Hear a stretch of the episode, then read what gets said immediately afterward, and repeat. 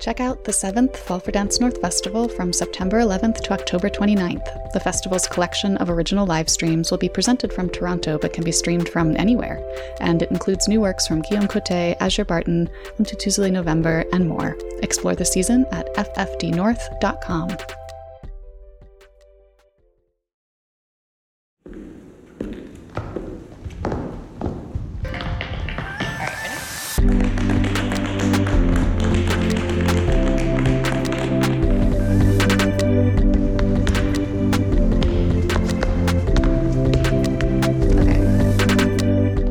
friends, and welcome to the Dance Edit podcast. I'm Margaret Fuhrer. And I'm Courtney Escoyne.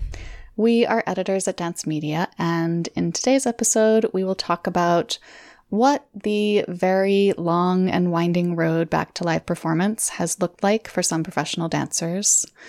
We will discuss the ways dance artists are contributing to the reimagining of structures well beyond the dance world as we all begin to think about a post COVID future.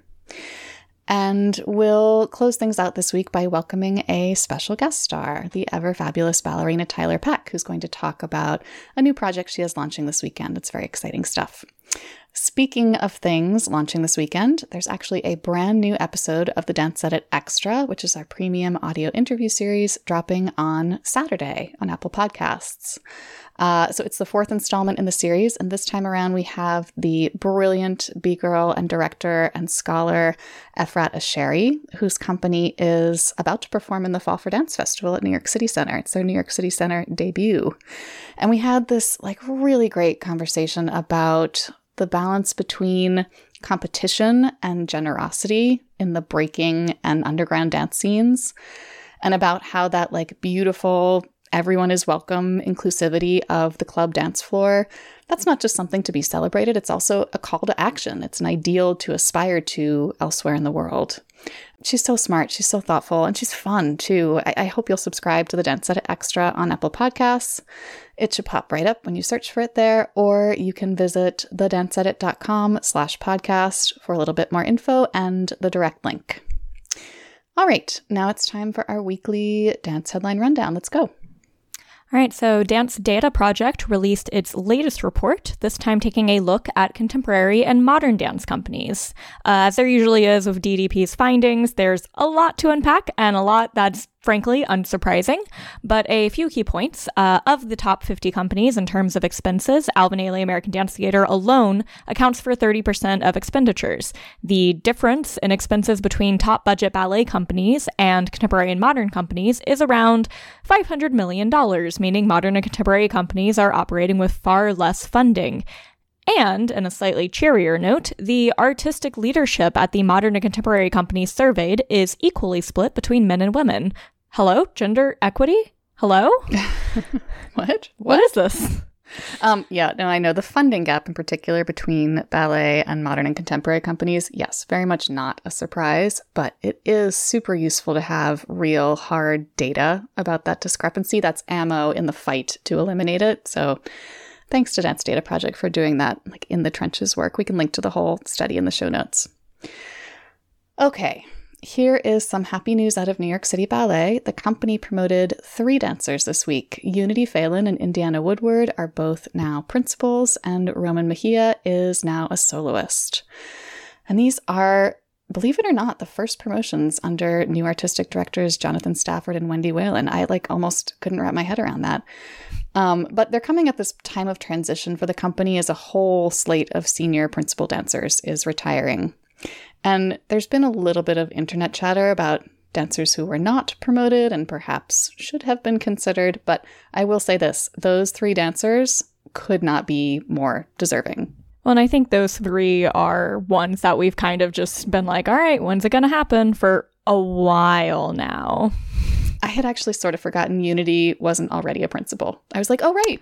she's she's been getting all the things for so long. And I mean Indiana is just so effervescent yeah. on stage. Like just been waiting for her to like have her moment. It's like, yes, finally. Yeah. Oh, she's looked so good this new season back too. Hmm. And the New York Dance and Performance Awards, better known as the Bessies, had its virtual ceremony earlier this week. So, in addition to honoring George Faison with a Lifetime Achievement Award, Dance Africa with the Outstanding Service to the Field of Dance Award, and Charmaine Warren with the Bessies Angel Award, recipients in the competitive categories were announced, including Best Production nods for Ayodele Casel, Indigenous Enterprise, Israel Galvan, and the team behind the Motherboard Suite at New York Live Arts. Uh, Outstanding Revival went to Molissa Fenley's State of Darkness, and Outstanding Performer Awards to Annique Roberts, Latasha Barnes, Jasmine Hearn, and Dee Sabella Grimes. Oh, and a breakout, air quotes, choreographer award to Hope Boykin. Yay. I know such a great group of winners coming out of this totally bizarre performance year. And the Bessies are always just such a lovely uh, celebration and community moment, and also a great reminder that no matter how closely you follow the New York City dance scene, there's always more going You've on that missed you don't even know about. It's Totally. wonderful in that way. So, choreographer Laurieann Gibson is partnering with the streaming company Cinedigm to launch BOP Network, a new platform that is devoted to dance. That's BOP, B O P, which stands for Born Out of Passion, a very Laurieann Gibson acronym. Um, the streaming service will offer licensed movies and series and musicals and documentaries, some scripted and non scripted original shows, and then also dance tutorials led by Gibson and by other big players in the industry. So, definitely very intriguing. Curious to see where that goes. Uh, Brooklyn Academy of Music announced its first season since the start of the pandemic, commencing in November with the premiere of Annie B. Parsons' The Mood Room. Other dance offerings include Reggie Wilson's Power, the New York premiere of Kyle Abraham's An Untitled Love, which I'm personally very excited about, Yes. Uh, Pam Tanowitz's Four Quartets, and, of course, the return of Mark Morris Dance Group. A lot to look forward to in uh, my home borough. I know I'm especially curious about Annie B's premiere because it says it's a mix of dance theater and spoken opera about Reaganism. About Reaganism. I, I genuinely have no idea what that will look like, but I know she'll make it brilliant. Very curious. Okay, in JoJo Siwa news, because that should be a regular segment now in our headline rundown, the Dance Moms alum and Dancing with the Stars contestant has announced her next reality TV project called Siwa's Dance Pop Revolution. So the show is premiering November 8th on the Peacock streaming platform, and it's going to follow JoJo and her mom Jess as they search for talented tweenage singer dancers to form a new pop group. Jojo is going to serve as choreographer and mentor to the group, and Jess will be the manager and determine the final lineup. So it's very making the band. Um, and note that I say that approvingly for the record. Well, and then JoJo also broke the internet being Prince Charming this week. So I knew. Yep. I'm so glad you brought that in here. Yes. Let us pay our respects to JoJo's Prince Charming. That was everything that we hoped for when we first heard she was going to be on the show, basically. Uh, Black No More, a new musical inspired by George S. Schuyler's Afrofuturist novel set in the Harlem Renaissance, finally has a premiere date. Uh, Pershing Square Signature Center plans to present the new group's musical January 11th to February 27th, which will be led by former Aaron Burr, sir, Brandon Victor Dixon, and feature help yourself. choreography by none other than Bill T. Jones. I know it's 2021. I'm still impulsively making Hamilton puns. I need to be stopped. I'm not going to be the one to stop you. Um, I know it's such a rock star creative team, but yeah, I really can't wait to see what Bill T in particular has has cooked up for that one. Always. And I'm very curious because looking at those dates, it's like, are y'all y'all aiming to beat the Tony nomination deadline to open on Broadway if you can make it work? It seems like that's what you're doing. Squeaking We'll in there, yeah. Uh, so here's some offstage Broadway news. A new Broadway themed hotel is about to open in New York City's theater district. The Civilian Hotel will feature more than 250 pieces of theater centric art sketches, still photos, costumes, a whole range of memorabilia. The building was designed by the architect and Tony winning scenic designer David Rockwell, who for the record, won his Tony in 2016 for She Loves Me, but he's also designed what feels like everything from Kinky Boots to Legally Blonde. He's been all over the place. Oh, and partial proceeds from the civilian will be donated to the American Theater Wing, which is nice. So, no official opening date has been announced yet, but for now they're saying later in the fall. So, soon, in theory. In theory. I also am surprised that something like this doesn't already exist. Like, this seems like absolute catnip for every like high school theater group that does their New York City like tourism trip to go see Broadway shows. Totally. Oh god, I would have been so I mean I'm still kind of into it, but I would have been so into that as a 16-year-old musical theater nerd. Yep. Uh, and continuing the musical theater news, Olney Theater Center's upcoming holiday production of Beauty and the Beast has announced a cast that I can only describe as dreamy. Uh, Helen Hayes Award nominee Jade Jones will play Belle opposite Evan Ruggiero as the Beast. Uh, Dance Magazine readers might recognize him uh, from the January 2019 cover when he was a 25 to watch pick for his phenomenal tap and theater chops. I, I just need someone to tell me if we're getting a tap dancing beast in this musical. Will the beast tap dance? That is the question. I mean, I'm t- I, a tapping beast. Yes, let's do I'm, it. I'm here for it. He's and he's so just deeply charming and brilliant and wonderful. I'm so curious. All right. So, for our first discussion segment today, we wanted to talk about a New York Times story from this past week that I think resonated with a lot of dance artists who have been sort of like groping their way toward the stage again um, in the wake of COVID shutdowns. So, the feature followed three New York City ballet dancers principal Megan Fairchild, soloist Jovani Furlan, and core member India Bradley. Um, over the course of several months on their very difficult and very different paths back to live performance. And all three of them were extremely candid. They all shared their moments of frustration and ambivalence and even some full on despair. But they all made it to and passed opening night last month. And, you know, we've heard a lot of stories during COVID about like the grit and resilience of dancers. And those are qualities that these three certainly have in abundance. But it was really refreshing and moving to hear them talk openly about just how close they came to giving up, too. Yeah. Well, and so I'm a huge Jovani fan. Uh, I actually wrote his cover story for Dance Magazine last year. Um, and when I spoke to him then, he had already had to, like, very last minute move back home to Brazil because of visa issues. And so hearing him talk in the story, like, over a period of months about, like, Still haven't heard anything about resolving this issue. Still haven't heard anything about resolving this issue. Meanwhile, his boyfriend is back in New York, knowing that City Ballet is getting back to work and he's just trying to keep himself in shape, not knowing if he's going to be able to make it back to the States. Um, it was definitely a perspective uh, that I don't think is one we've necessarily heard a lot of, but one that mm-hmm. like felt really valuable and I think he also just like comes across in the story much like he does when you actually are in conversation with him, which is that just like even when there's like hard stuff being discussed, he has this inner light that comes out, which is also true of him as a performer. It's why I adore him as a performer. Um, so it was like really heartening to read him going through this journey, knowing that yes, indeed, he did make it back. He's back performing with City Ballet, back in the city. Mm-hmm but also like very uh very moving and a different journey than a lot of his colleagues have had. Yeah, yeah, definitely a story that is not told enough. Because um, so many dancers experience these kinds of visa issues all the time, not just during COVID. I mean, that moment in the story when the company is saying, Hey, we need you for Saratoga come dance with us at Saratoga. And he's like, well, I just had my, for the seventh time, I was just denied an appointment with the Brazilian mm-hmm. embassy. Like, what, what do I do? And also, Jovani is an example of an artist who has like a major, major, well funded company backing him up, which can make such a huge difference with visa stuff. A lot of artists who, you know, are piecing together a lot of different gig work don't have that backing them up whenever they go into those mm-hmm. appointments. Mm-hmm. Yeah. You know, I, I, I have to admit that my first reaction to this story, when I first opened it up, was hey, Gia Kourlas, you've got to take your New York City Ballet blinders off for a minute. Like, story mm. after story, she's talked to these same dancers. And I think some perspective beyond this one company, or, or I mean, just like beyond ballet, period, would yeah. have been good for this kind of story.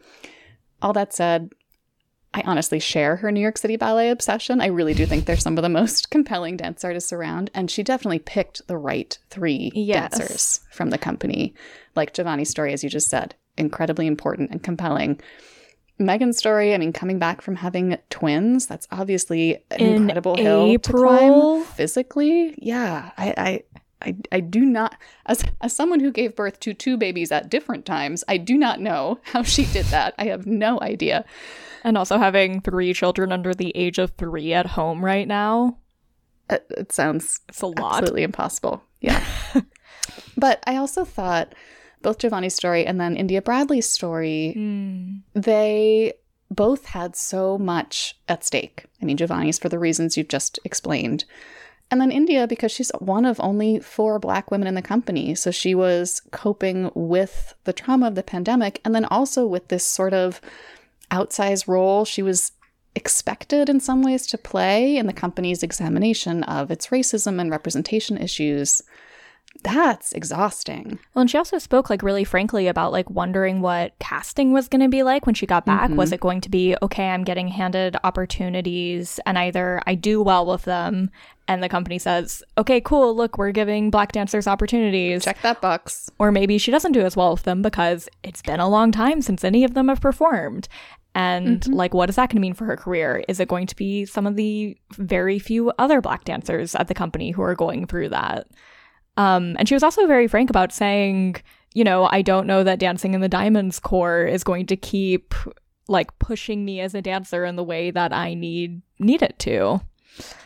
Yeah, I mean, I th- she even said that she sort of figured out during the pandemic that she can't rely on this company to make her happy, and that she might not be there in five years. In fact, I think she said that job is no longer even her primary source of income. Her modeling jobs are now where the lion's share is coming from. I remember being so surprised and delighted getting an email from Victoria's Secret over the summer that had India Bradley in the subject line. And I like blinked a couple of times thinking I was like, my brain had just conflated two emails that were next to each other. And then it was like, oh no, okay, you go, India Bradley. You get that modeling money. yeah, no, I know. Um, yeah, I'm glad that it's becoming a little bit less rare for ballet dancers to say these kinds of things in papers of record, but mm-hmm. it's still rare and they all need to be said. So it, it, it's an important story. I also, in closing, bless India Bradley for dropping a 10 Things I Hate About You reference in there. That quote about, I don't want to say it's been overwhelming returning to the studio, but definitely whelming. That was perfection. I know you can be overwhelmed. I know you can be underwhelmed, but can you ever just be whelmed? I think you can in Europe. Okay, I love that movie with my whole heart, and I didn't quite process that that's what that reference was, but like, oh my god. I mean, maybe it wasn't. Maybe I'm fully projecting, and she's too young to even know what that quote is. But I, I believe in my heart of hearts that yes, that was her intention. I'm going to run with it. Alrighty. So next up this week, we want to talk about uh, what's up next now that we are beginning to return to live performance. So, in a recent Dance Magazine piece, Sydney Skybetter and Madeline Greenberg talked to a whole range of dance experts about, first of all, how they've improvised their way through what scholar Kate Elswit dubbed the coronasphere, and then also how the ramifications of COVID are affecting the ways that they have been thinking about and rebuilding their field, um, and also the wider world as we move forward. And what Sydney and Madeline discovered is that partly because dance people are so good at considering how we share space with each other, that members of this community will be especially important voices in the reimagining of both cultural and civic structures as we emerge from the pandemic. Yeah, so they uh, were doing this research project actually through uh, the Guild of Future Architects, which, uh, if you are not familiar with, please go check out their website. It is a lovely rabbit hole so cool. to disappear into at any given time, as are honestly most things that I learn about through Sydney Skybetter. Truth. But Guild of Future Architects is basically uh weirdly exactly what it sounds like. It's sort of a collaborative research effort trying to imagine a better future instead of just carrying on and doing things the way it's already been done, using cross disciplinary research and ideas to imagine a world that is more inclusive and equitable and kinder. Yeah, and and kudos to the guild for realizing that if you're trying to assemble a group of experts with the goal of building a kind, just, inclusive, prosperous future, you're going to need a bunch of dance folks in the mix. Like if you want to build a more beautiful world, involve people who understand the complexities of social choreography, of body sharing space, and collaborating within that shared space. Which I will say, the folks who started it come from dance backgrounds that is seated dance. in their understanding of the world. Yep. There's there's so much in here and it's just a bunch of really good quotes and we just want you to go read them.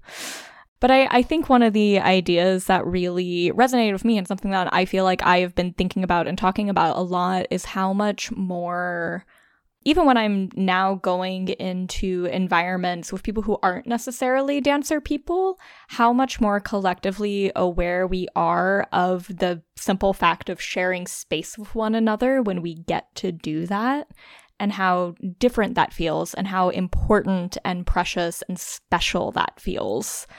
I believe there's a phrase used in here uh, the ritual of shared physical expression. Mm-hmm. That. It's yummy. Yeah, Riot Yazbek, um, another member of the Guild of Future Architects, talks in the piece about how we're all sort of like newborn babies now. Like all of our senses are so heightened after this long period of deprivation. So, as you're saying, we've never been more sensitive to the people around us. And that's a form of empathy. That's something that we should continue to cultivate as we try to build more inclusive spaces.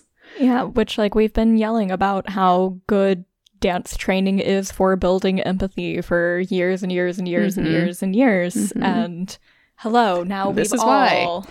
we've all landed here together. Um, yeah, as Courtney said, we're doing our best to paraphrase, but we really, we really just do hope you'll read this piece for yourself. Um, we've included the link in the show notes. There's all kinds of wisdom and food for thought in this one. Alrighty, so now it's time to welcome our special guest star for the episode, and that is the extraordinary ballerina Tiler Peck. Hi, Tiler. Thank you so much for hopping on today. Thank you for having me. Um, I know this is not what we're here to talk about right now, but I have to start by saying that I was in the audience for your first show back with City Ballet at Lincoln Center doing Opus 19, and it was just electric. Like all the dancers on stage were hungry, but you were like the hungriest one. it was incredible. What was that like, that moment? Oh, you know, it just it felt like home. You know, it's it's yeah. strange because I was actually in the wings and I said right before I said, you know, I never get nervous and I'm a little nervous. And I think I was just not really having a real performance in over a year and a half. No matter how many projects or anything I did, it just wasn't the same as having a live performance with an audience. And so I think I got over it within like a minute. Like as soon as I got on stage, I was like, okay, I feel right at home. And I was just so excited to be out there dancing. And I love Opus 19. And so yeah. there's so much you can show in the role. So it mm-hmm. was a fun ballet for that to be my first one back. Yeah, yeah, totally. Such a range of of stuff going on that role. I hope you could feel the energy the audience was sending back to you because we were feeding off of yours and sending it back your way. Oh, thank you. All right, so let's talk about what we're really here to discuss today, which is that you are about to kick off a virtual masterclass series with Dance Media Live, which is super exciting. Um, so, just for people who might not know about it yet, can you start by just sort of walking us through the basics of the series? What is it? What are you going to be teaching? Yeah, I'm going to be teaching some of my sort of favorite topics and some of my most, I think, you know, lessons and prize lessons I can teach, which is, you know, specifics on turning, specifics on musicality and speed, um, walking through people on how to tell a story ballet, go through pantomimes. And, um, you know, I suffered a major injury. So I think it's really important to share you know health and wellness. So we're going to do a class on injury prevention. Mm-hmm. um, and i think that it's just a way for me to sort of connect with my audience and get to really pass down anything that i know and to be like face to face with them over zoom is what i'm really looking forward to yeah. Yeah. Cause I was going to say, obviously, a ton of people tuned in for your Turnout with Tiler classes on Instagram during shutdowns. They were like their own phenomenon. Um, but that's not what these classes are. How are these classes different? I think these classes are different because they're on like one specific topic. So it's going to be like 45 minutes, really kind of honed in on one thing so we can really work on it. And also because on Instagram, we don't really get to see that back to back person, you know? Yeah. So for me to be able to correct in real time will be amazing, I think. And um, yeah, so this is just more um, a specific sort of thing for each class and topic that we go through or it'll be 45 minutes and then a q&a afterwards where i will have the opportunity to answer questions and have people in real time you know mm-hmm. not just yeah. on comments section in instagram yeah real face-to-face interaction yeah exactly um, so your first class is happening this saturday the 16th and you're going to focus on turns which like going in and big. Yeah. It's interesting because from the outside, at least, it looks like you're a really natural turner. But is that actually the case? Is anybody actually a natural turner? Honestly, I would say that yes, I was definitely lucky and given the gift to be a natural turner. Mm-hmm. Um, but you know, I feel like it's something that people ask me quite often, like, how do you do it? Um, what do you think about? And so it is something I've really had to think about because I think I come at turning from a very different kind of point of view as other people do. Mm-hmm. Um, so for me, it's all about the music. And I find when I teach class and I, you know, correct a student and I tell them about this, you can really see a difference like immediately because I think it's maybe just changing their point of view or their mindset on how to turn. You know, mm-hmm. I know lots of people are thinking about a million different things like technique placement and the ribs and the arms and this and that. But I kind of think in a way that the way I teach about turns is t- it takes your mind off of like the number you're going to do and it makes it more of a dance. And for mm-hmm. me, that's what I have found that really, really works. Um, and I'm hoping that everybody who takes the class will find that it works too. I know I was going to say I don't want to spoil your class. Sorry. Yeah. Um, but so then the next class um, that's happening Sunday, November seventh. So that time around, you're going to focus on a variation from Swan Lake. Which variation are you doing? You know what? I haven't really decided. I thought maybe I might even do a little bit of both. Oh, um, yeah. Because I find they're so different um, and that's what's the most important thing about the role is showing the two different swans, you know, Odette and Odile. Um, so I was actually just thinking about this last night and I was thinking, which would I shoot? And I was like, maybe I should teach a little bit of both because we do have the time and it would be really nice to show the contrast. Um, so that is still to be determined, but stay tuned, everybody. Um, you know, I think a lot of people maybe looking at the other rep that you dance would sort of assume that Odile comes a bit more easily to you than Odette, but is that also is that actually the case? It's funny, you know, because everybody always is like, "Oh yeah, Black Swan and Odette," um, and for me, actually, when I'm doing the ballet, I really love when I'm in the White Swan. Mm-hmm. Um, I love Odette, and maybe it isn't as easy for me, but I just really love playing her character. Um, and I love the music. Um, so I really don't know because then I say that and then I get in the black swan costume and then it's like I love it too. So I think that's what makes the ballet so special is that you get to be two different people in one ballet. You know, there there isn't many ballets where you really get to do that. Yeah. Um so it is a special one. I won't make you pick a favorite baby. That's unfair. Um, so I mean, Swan Lake, it feels like this like Mount Everest of classical ballets, and that every ballerina wants to conquer it. But I think I remember you saying there was a point in your career when you really thought you might never get to dance it. Oh yeah, for sure. I had been in the company like 12 years before I was given the role. Mm-hmm. Um, and typically at New York City Ballet, they just gave it to taller dancers. But so I just kind of thought I would really like to do it, but I just didn't think it was in my cards. And so when I was given the role, I mean, of course, I was ecstatic. Um, but I also was like, you know, this is going to mean so much more to me that I'm giving it, getting it now at this point in my career. Mm-hmm. And honestly, it came at the perfect time because I felt like I could really understand both characters. And had I done it when I was younger, I think maybe I wouldn't have understood Odette as well. So mm-hmm it was kind of like a little blessing in disguise. I think that it came later in life, but oh, I like it so much more than like Sleeping Beauty. I think is the toughest story ballet around. it is a tough one. I don't know how anybody survives Sleeping Beauty. Oh, oh my gosh. Oh my goodness. Even just it's from hard. the first entrance through the Rose Adagio, it's like, how are they still standing up? And then you have to do that variation. Oh variation. Oh exactly. Yes. Um, so you started talking a little bit earlier in the interview about other topics that you might possibly address in these classes. Can you talk a little bit more about? I know you said like health and wellness and injury prevention were on your list. What else is on there?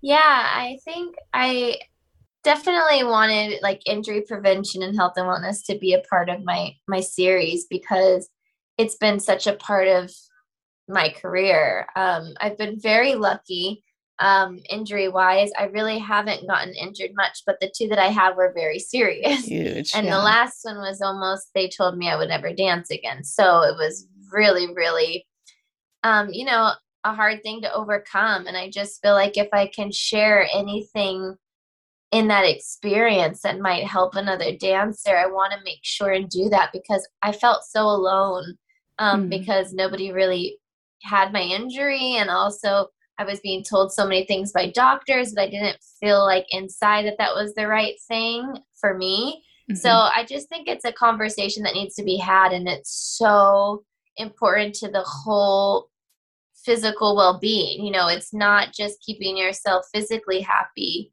and healthy but it's it's also a mental thing and mm-hmm. they go hand in hand and so i really just think it's an important topic and i'm gonna have um our head pt Marika Molnar who's been by my side like superstar. 15, yeah. Yes. Um come and be a special guest so that they can really see like the work that we do and you know ask her questions. So i'm really looking forward to that. That's awesome. Yeah and I, I like that you were explicitly recognizing that so much of the injury journey is a mental health journey too. It's not just healing your body, it's it's coping with the mental side of that equation as well. Absolutely. So, of course, nothing is going to replace like the immediacy of in-person dance training, but as a teacher, what do you actually like about the Zoom format? What advantages do you think it has? I actually like it because I think that's in a way more concentrated because you don't have the ability to, yes, it's the fun part of class is being able to, you know, watch each other and talk to one another. But because you're in your own place or studio, um, I feel like it's a little bit more focused. So, like, I, as the teacher, am able to really look and focus on that one person in that box instead of sometimes maybe in a class if somebody's in the back maybe you miss them on a sec i don't know i've really found that i get to everybody on these mm-hmm. zooms and so that is like one thing that i really really loved about it because you're just looking at a screen and you don't have so many distractions in a way mm-hmm. um of course i think in person is so important and you get so much but you are getting to watch the others. You know when i say like let's do group one or group two everybody else is like at the computer staring at the screen. So they in a way are still getting to learn from their peers and watch that way. Um, so yeah that's i think the biggest positive I, I would say for me when i'm teaching over zoom. Yeah as I was just talking to Joe Lanteri recently, who I know you know, and he was saying, I like Zoom because there's no back row on Zoom. You're not it's nobody. Yes, nobody gets lost. Yeah. Yeah, it's so true. I taught something for him and it was like 300 students or something on Zoom. Oh and gosh. I still felt like I got to everybody, you know what I mean? Because it mm-hmm. was like everybody had their own little square. So I was able to really see every single person. box by box. Yep. Yeah. well, listeners, be sure to check the show notes for the sign up link for Tiler's Dance Media Live Masterclass series. And Tyler, thank you so much for stopping by because I know your schedule is bananas. Oh, I always love talking with you. So thanks for having me. All right, that's it for this week. Thanks everyone for joining us. We will be back next week for more discussion of the news that's moving the dance world. Keep learning, keep advocating, and keep dancing. Mind how you go, friends.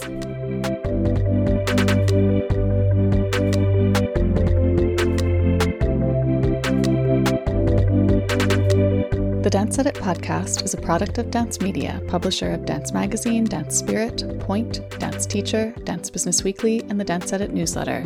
Our hosts are Amy Brandt, Courtney Escoyne, Margaret Fuhrer, and Lydia Murray. Our music is by Celestine, with special thanks to Broadway Dance Center for helping us record those footfall sounds. Find out more about The Dance Edit and subscribe to our daily newsletter at thedanceedit.com.